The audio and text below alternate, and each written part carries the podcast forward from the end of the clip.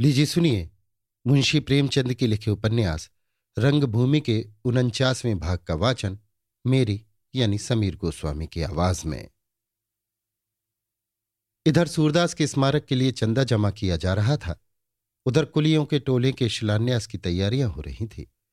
नगर के गणमान्य पुरुष निमंत्रित हुए थे। प्रांत के गवर्नर से शिला स्थापना की प्रार्थना की गई थी। एक गार्डन पार्टी होने वाली थी। गवर्नर महोदय को अभिनंदन पत्र दिया जाने वाला था। मिसेस सेवक दिलोजान से तैयारियाँ कर रही थी। बंगले की सफ़ाई और सजावट हो रही थी। तोरण आदि बनाए जा रहे थे। अंग्रेज़ी बैंड बुलाया गया था। मिस्टर क्लार्क ने सरकारी कर्मचारियों को मिसेस सेवक की सहायता करने का हुक्म दे दिया था और स्वयं चारों तरफ़ दौड़ते फिरते थे। मिसेस सेवक के हृदय में अब एक नई आशा अंकुरित हुई थी। कदाचित विनय सिंह की मृत्यु सोफिया को मिस्टर क्लार्क की ओर आकर्षित कर दे। इसलिए वो मिस्टर क्लार्क की और भी खातिर कर रही थी। सोफिया को स्वयं जाकर साथ लाने का निश्चय कर चुकी थी। जैसे बनेगा वैसे लाऊँगी। खुशी से ना आएगी, ज़बरदस्ती लाऊँगी। रोऊँगी, पैरों पड़ूँगी और बिना साथ लाए उसका गला ना छोड़ूँगी। मिस्टर जॉन सेवक कंपनी का वार्षिक विवरण तैयार करने में दत्त चित्त थे। गत साल के नफे की सूचना देने के लिए उन्होंने यही अवसर पसंद किया था। यद्यपि यथार्थ लाभ बहुत कम हुआ था किंतु आय व्यय में इच्छापूर्वक उलट फेर करके वो आशातीत लाभ दिखाना चाहते थे, जिसमें कंपनी के हिस्सों की दर बढ़ जाए और लोग हिस्सों पर टूट पड़े। इधर के घाटे को वो इस चाल से पूरा करना चाहते थे। लेखकों को रात रात भर काम करना पड़ता था और स्वयं मिस्टर सेवक हिसाबों की तैयारी में उससे कहीं ज़्यादा परिश्रम करते थे जितना उत्सव की तैयारियों में। किंतु मिस्टर ईश्वर सेवक को ये तैयारियाँ, जिन्हें वो अपव्यय कहते थे एक आँख न भाती थी। वो बार बार झुंझलाते थे। बेचारे वृद्ध आदमी को सुबह से शाम तक सिरमगजन करते गुजरता था। कभी बेटे पर झल्लाते, कभी बहू पर, कभी कर्मचारियों पर, कभी सेवकों पर। ये पाँच मन बर्फ़ की क्या ज़रूरत है? क्या लोग इसमें नहाएँगे? मन भर काफ़ी थी। काम तो आधे मन ही में चल सकता था। इतनी शराब की क्या ज़रूरत? कोई परनाला बहाना है? या मेहमानों को पिलाकर उनके प्राण लेने हैं? इससे क्या फ़ायदा होगा कि लोग पी पी कर मदमस्त हो जाएँ और आपस में जूतम पैजार होने लगे? लगा दो घर में आग, या मुझी को जहर दे दो। न ज़िंदा रहूँगा, न जलन हो। प्रभु मसीह मुझे अपने दामन में ले। इस अनर्थ का कोई ठिकाना है? फौजी बैंड की क्या ज़रूरत? क्या गवर्नर कोई बच्चा है जो बाजा सुनकर खुश होगा? या शहर के रईस बाजे के भूखे हैं? ये आतिशबाजियाँ क्या होंगी? सब खुदा का। क्या एक सिरे से सब भंग खा गए हैं? ये गवर्नर का स्वागत है या बच्चों का खेल? पटाखे और छछूंदरे किसको खुश करेंगी? माना पटाखे और छछूंदरे ना होंगी, अंग्रेज़ी आतिशबाजियाँ होंगी। मगर क्या गवर्नर ने आतिशबाजी नहीं देखी है? ऊट पटांग काम करने से क्या मतलब? किसी गरीब का घर जल जाए, कोई और दुर्घटना हो जाए तो लेने के देने पड़े। हिंदुस्तानी रईसों के लिए फल मेवे और मुरब्बे मिठाइयाँ मंगाने की ज़रूरत? वे ऐसे भुक्कड़ नहीं होते। उनके लिए एक एक सिगरेट काफ़ी थी। हाँ पान, इलायची का प्रबंध और कर दिया जाता। वे यहाँ कोई दावत खाने तो आएँगे नहीं। कंपनी का वार्षिक विवरण सुनने आएँगे। अरे ओ खान सामा, सुअर ऐसा ना हो कि मैं तेरा सिर तोड़कर रख दू। जो जो वो पगली, मिसेस सेवा कहती है वही करता है। मुझे भी कुछ बुद्धि है या नहीं? जानता है आजकल चार रुपए शेर अंगूर मिलते हैं। इनकी बिल्कुल ज़रूरत नहीं। खबरदार जो यहाँ अंगूर लाए सारांश ये कि कई दिनों तक निरंतर बक बक झकझक से उनका चित्त कुछ अव्यवस्थित सा हो रहा था। कोई उनकी सुनता ना था। सब अपने अपने मन की करते थे। जब वो बकते बकते थक जाते तो उठकर बाग में चले जाते। लेकिन थोड़ी ही देर में फिर घबरा कर आ पहुँचते और पूर्ववत लोगों पर वाक्य प्रहार करने लगते। यहाँ तक कि उत्सव के एक सप्ताह पहले जब मिस्टर जॉन सेवक ने प्रस्ताव किया कि घर के सब नौकरों और कारखाने के चपरासियों को एल्गिन मिल की बनी हुई वर्दियाँ दी जाएँ तो मिस्टर ईश्वर सेवक ने मारे क्रोध के वो एंजिल, जिसे वो हाथ में लिए प्रकट रूप से एनक की सहायता से, पर वस्तुतः स्मरण से पढ़ रहे थे।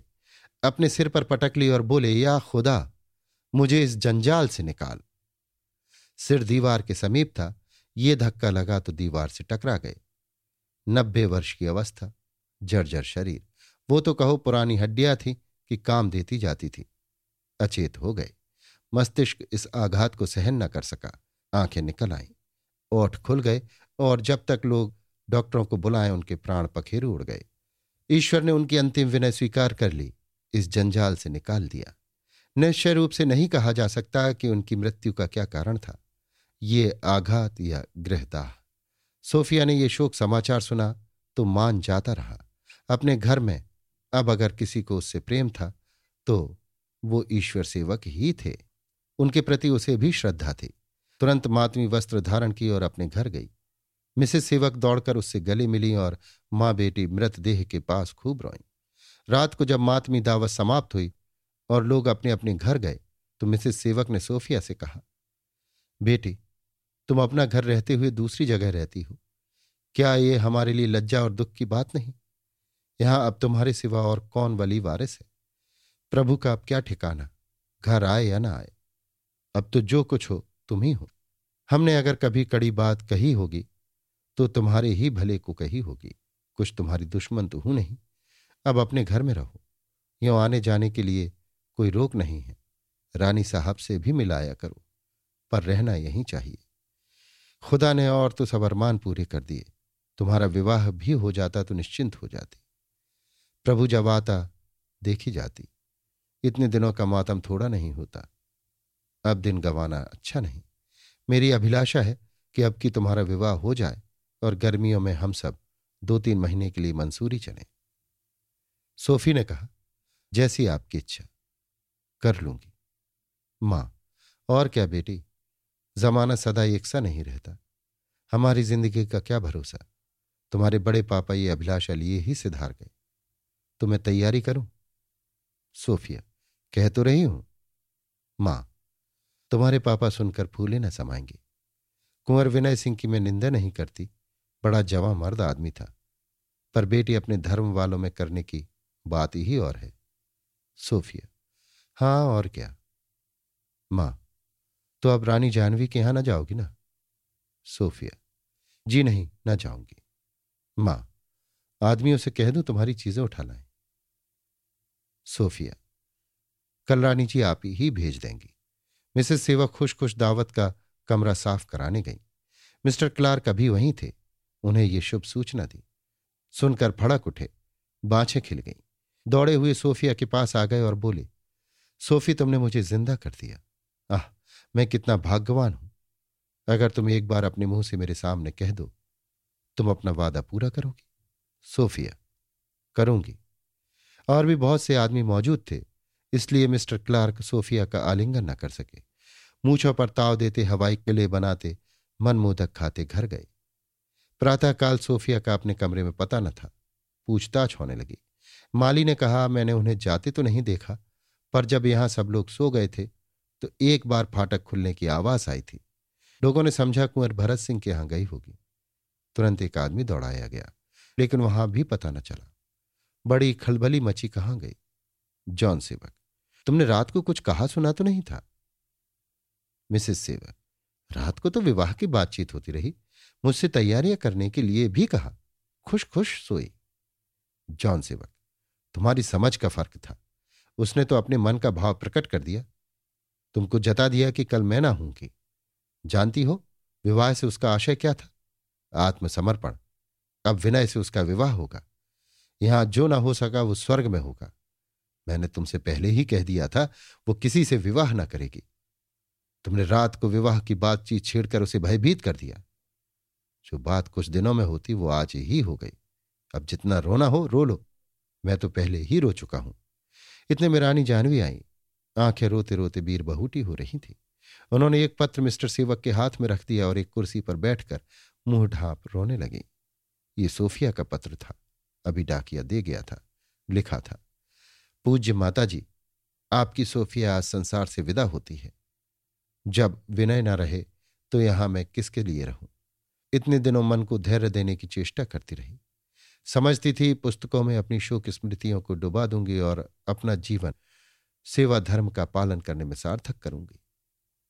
किंतु मेरा प्यारा विनय मुझे बुला रहा है। मेरे बिना उसे वहाँ एक क्षण चैन नहीं है। उससे मिलने जाती हूँ। ये भौतिक आवरण मेरे मार्ग में बाधक है, इसलिए इसे यहीं छोड़े जाती हूँ। गंगा की गोद में इसे सौंपे देती हूँ। मेरा हृदय पुलकित हो रहा है, पैर उड़े जा रहे हैं। आनंद से रोम रोम प्रमुदित है। अब शीघ्र ही मुझे विनय के दर्शन होंगे। आप मेरे लिए दुख न कीजिएगा। मेरी खोज का व्यर्थ प्रयत्न न कीजिएगा। कारण, जब तक ये पत्र आपके हाथों में पहुंचेगा, सोफिया का सिर विनय के चरणों पर होगा। मुझे कोई प्रबल शक्ति खींच लिए जा रही है और बेड़ियाँ आप ही, आप टूटी जा रही हैं। मामा और पापा से कह दीजिएगा, सोफी का विवाह हो गया, अब उसकी चिंता न करें। पत्र समाप्त होते ही मिसेस सेवक उन्मादनी की भांति कर्कश स्वर से बोली, तुम्ही विष की गांठ हो, मेरे जीवन का सर्वनाश करने वाली, मेरी जड़ों में कुल्हाड़ी मारने वाली, मेरी अभिलाषाओं को पैरों से कुचलने वाली, मेरा मान मर्दन करने वाली काली नागिन तुम ही हो तुम्ही ने अपनी मधुर वाणी से, अपने छल प्रपंच से, अपने कूट मंत्रों से मेरी सरला सूफी को मोहित कर दिया और अंत में उसका सर्वनाश कर दिया। ये तुम्ही लोगों के प्रलोभन और उत्तेजना देने का फल है कि मेरा लड़का आज ना जाने कहाँ और किस दशा में है और मेरी लड़की का ये हाल हुआ। तुमने मेरे सारे मंसूबे खाक में मिला दिए।